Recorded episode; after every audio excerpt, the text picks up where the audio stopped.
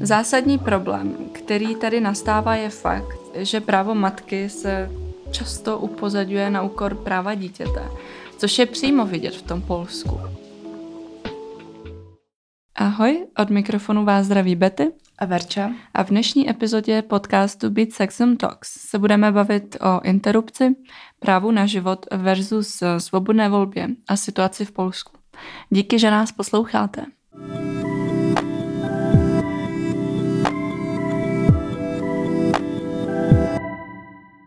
Téma potratového vývoje teď hodně rezonuje společností, a to hlavně v Polsku, ale pojďme se o tom více bavit i tady u nás, protože jsme sousední země, jsme partneři v rámci Vyšegradské čtyřky a tak dále a i v rámci téhle problematiky jsme provázáni.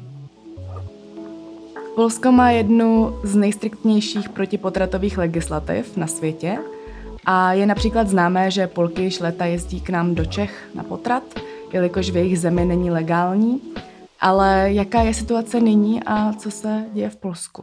Pojďme si připomenout, jak to tam vůbec eh, s potratem je, protože v Polsku bylo dosud možné přerušit eh, těhotenství ze tří důvodů. Za prvé, pokud by byl ohrožen život matky, potom kvůli nenávratnému poškození plodu a nebo v případě znásilnění nebo incestu. Eh, přitom druhou možnost soudci svým verdiktem nedávno zrušili. Eh, přitom ty vývojové vady byly v dřívějších letech vlastně důvodem většiny provedených potratů v Polsku. V návaznosti právě na zrušení práva na potrat v případě poškozeného plodu už Polsko zaznamenalo dvě první oběti tohoto zákona. A první byla v září 2021, kdy to byla 30-letá uh, Izabela, která se ve 22. měsíci těhotenství dostala do nemocnice s komplikacemi a doktoři odmítli udělat interrupci, dokud plod sám nezemře. A nejprve tedy zemřel plod a potom zemřela i ona. Díky tomu, že lékaři včas neodebrali mrtvý eh, plod Izabele, tak eh, zemřela na septický šok. A po vyšetřování potom vlastně skutečně bylo dokázáno, že zemřela díky zanedbání lékařské péče. Eh, druhou obětí byla 37-letá eh, eh, matka Aněška. Byla v prvním trimestru těhotenství z dvojčaty a v prosinci 2021 byla přijata do nemocnice kvůli bolestem. Dva dny na to podle lékařské zprávy zemřel jeden z těch dvou plodů, které nosila a lékaři ho také neodstranili a čekali, až i ten druhý přestane vykazovat známky života. A Aněška tak právě ještě týden nosila v děloze mrtvý rozkládající se plod a oba plody byly z jejího těla odstraněny až o dva dny později. Její stav se postupně zhoršoval a podle příbuzných umírala v bolestech a také dostala sepsy. Nemocnice se ale zatím k příčině umrtí oficiálně nevyjádřila a případ se nyní vyšetřuje a plánovaná je i pitva. Hrozným faktem ale také je, že Aniška po sobě zanechala další tři děti a manžela a její rodina teď žádá spravedlnost a vzkázala vládě, že má na rukou krev. Ono je důležitý eh, tady podotnout, jak eh, to mají z potraty, co se týče nějakých statistik v Polsku, protože eh, podle oficiálních statistik je v 38 milionovém Polsku vykonáno ročně asi tisíc potratů, což není zas tak vysoké číslo. A vlastně uh, desítky žen při tomto nežádoucí těhotenství ukončují buď ilegálně, často, a to je důležitý říct, s ohrožením života, anebo právě v zahraničí v rámci takzvané potratové turistiky. A právě tomu chce mimo jiné současná konzervativní vláda zabránit.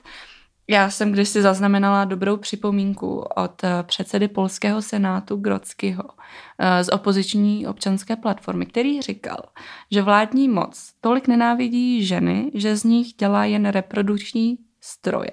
Což si myslím, že je velmi vystihující. A ono v Polsku se vlastně opravdu na ženy pohlíží jako na chodící dělohy což mi eh, dost připomíná antiutopický román Margaret Atwood, Příběh služebnice, eh, kdy se vlastně z plodných žen stávají služebnice a jejich úkolem je vlastně rodit děti. No ono, z hlediska státu a vlády jsou ženy vlastně dělohy rodící další daňové poplatníky a to mi zase připomnělo, když jsme se vyjadřovali k tomu, když eh, náš expremiér Andrej Babiš popoháněl ženy k tomu, aby rodili dříve, již ve 24. roku života. A jako ano, je to, je to zvrácené, ale něco jiného je podle mě, i když ta úplně nemístná forma doporučení nějakého, jak to bylo právě v případě eh, Babiše, ale něco jiného je a o dost víc strašidelného, je když taková myšlenka se převtělí přímo v zákon. Hmm. Je možná ještě důležitý osvětlit, jak to funguje v Polsku s justicí, protože Polský ústavní soud je složený převážně ze soudců, který eh, jsou nominovány eh, konzervativní vládní stranou Právo a spravedlnost, eh, která vlastně zpřísnění podmínek pro interrupce podporuje. A v zemi, kde se většina lidí hlásí k římskokatolickému vyznání, se přístup k potratům zhoršil i bez přijetí příslušných zákonů, protože mnoho těch lékařů provedení potratu z náboženských důvodů odmítá. Přesně tak, no vlastně vliv té katolické církve a i ten tlak zákonů je už tak silný, že polští lékaři mají často strach interrupci vykonat i v případě, že je v souladu s tím zákonem, což právě byl i ten nedávný hmm. případ Aněšky. Jo, no, já, já si myslím, že tu um, otázku interrupcí je důležité vlastně vnímat i z jiného aspektu, protože eh, interrupce je už celkem známou součástí kulturních válek, tedy jakýmsi kulturním konfliktu mezi sociálními skupinami, a to i v Evropě.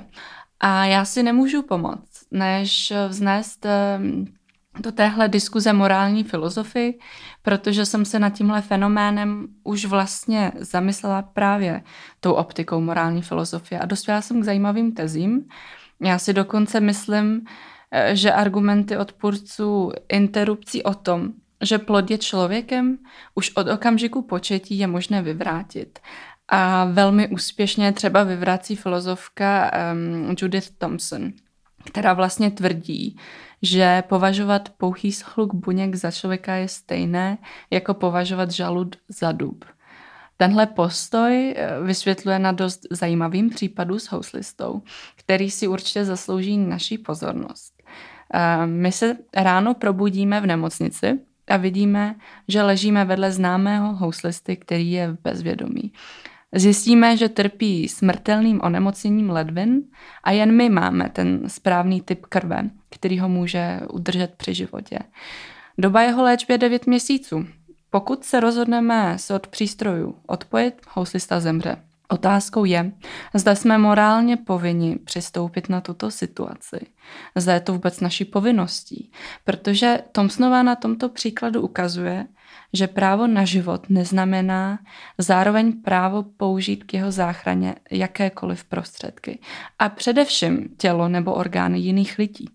V podstatě by to totiž znamenalo, že bychom mohli poručit komukoliv, aby se pro ochranu, pro záchranu našeho života nebo života eh, někoho jiného vzdal části svého těla nebo nám ho na nějakou dobu dokonce poskytl. Takže tady se vlastně ptáme, eh, zda jsme vůbec oprávněni nařizovat toto ženě, která nechce třeba být těhotná. Hmm. To je hodně zajímavý pohled a tam je podle mě důležité i to časové ohraničení. V jakou chvíli se tedy plod považuje již za člověka s právem na život a v jakou chvíli toho práva nabývá. Ve chvíli, kdy opustí tělo matky nebo ještě v něm, protože uh, podle mě, dokud je dítě v těle matky a ovlivňuje i její právo na život, měla by rozhodovat matka jako ta plně vyvinutá prostě soudná uh, osoba a každý máme svoji suverenitu těla a žena má právo o svém těle rozhodovat i pokud je součástí jejího těla ten plod. A ona je člověk, který poskytuje vlastně nějaký prostor, poskytuje svoje tělo a svůj život pro dalšího člověka vstoupení na tenhle svět. A pokud ona sama se tedy cítí ohrožena, nebo se rozhodne, že tím člověkem ani nechce být, kdo někoho přivede na svět, tak má právo o svém těle rozhodnout. No, právě je i důležité podotknout, že radikální odpůrci interrupcí vychází uh, ze základního tvrzení, že život plodu který je osobou už od svého početí nesmí být za žádnou cenu ukončen, protože přece má právo na život. No a já vlastně problém této hypotézy vidím už v moment, kdy někteří odpůrci eh, připouštějí interrupci v případě, kdy žena otěhotněla v důsledku znásilnění. Takže mě by vlastně zajímalo, jaký je v takovém případě status plodu. Je plod, který započal svou existenci tímto způsobem méně osobou a má menší právo na život, než ten, který byl vlastně započat plánovaně? No, tohle taky vlastně dost vmíchává ještě větší chaos uh, do celé té situace a já si myslím, že tohle je zkrátka věc toho, jak si to každý vyloží. Myslím, že každý ve své hlavě nějak ospravedlní to, co on považuje za správné a morální.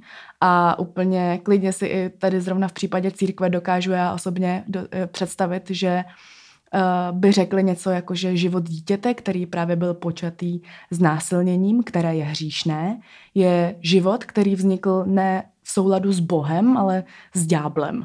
A takže já si myslím, že to je úplně ne- nekonečný kolotoč a podle mě každý si prostě vymyslí nějakou svoji pohádku, aby si mohl jako klidně spát. Já bych se možná ještě zastavila nad jako obecně střetem dvou práv a to je matka versus dítě. Protože zásadní problém, který tady nastává, je fakt, že právo matky se často upozadňuje na úkor práva dítěte, což je přímo vidět v tom Polsku. Eh, my se vlastně ptáme, které právo má v tomto případě přednost. Protože na jednu stranu tady máme eh, skupinu odpůrců interrupcí, kteří říkají, že jednoznačně převažuje právo dítěte na zachování jeho života. Právě nad právem matky svobodně se rozhodnout, co se bude dít, eh, vlastně dít s jejím tělem. Ale Analogicky je tady vlastně argument odpůrců interrupcí, kteří tvrdí, že interrupci nesmíme provést ani v případě právě ohrožení života matky, protože by se jednalo o přímé zabití nevinné osoby, tedy toho dítěte. Zatímco eh, když nezasáhneme, tak by to vlastně nebylo přímé zabití matky, ale pouze ponechání matky zemřít. A já si nemůžu pomoct, ale tohle tvrzení je prostě problematický, protože matka má právo podstoupit v tomhle případě interrupci.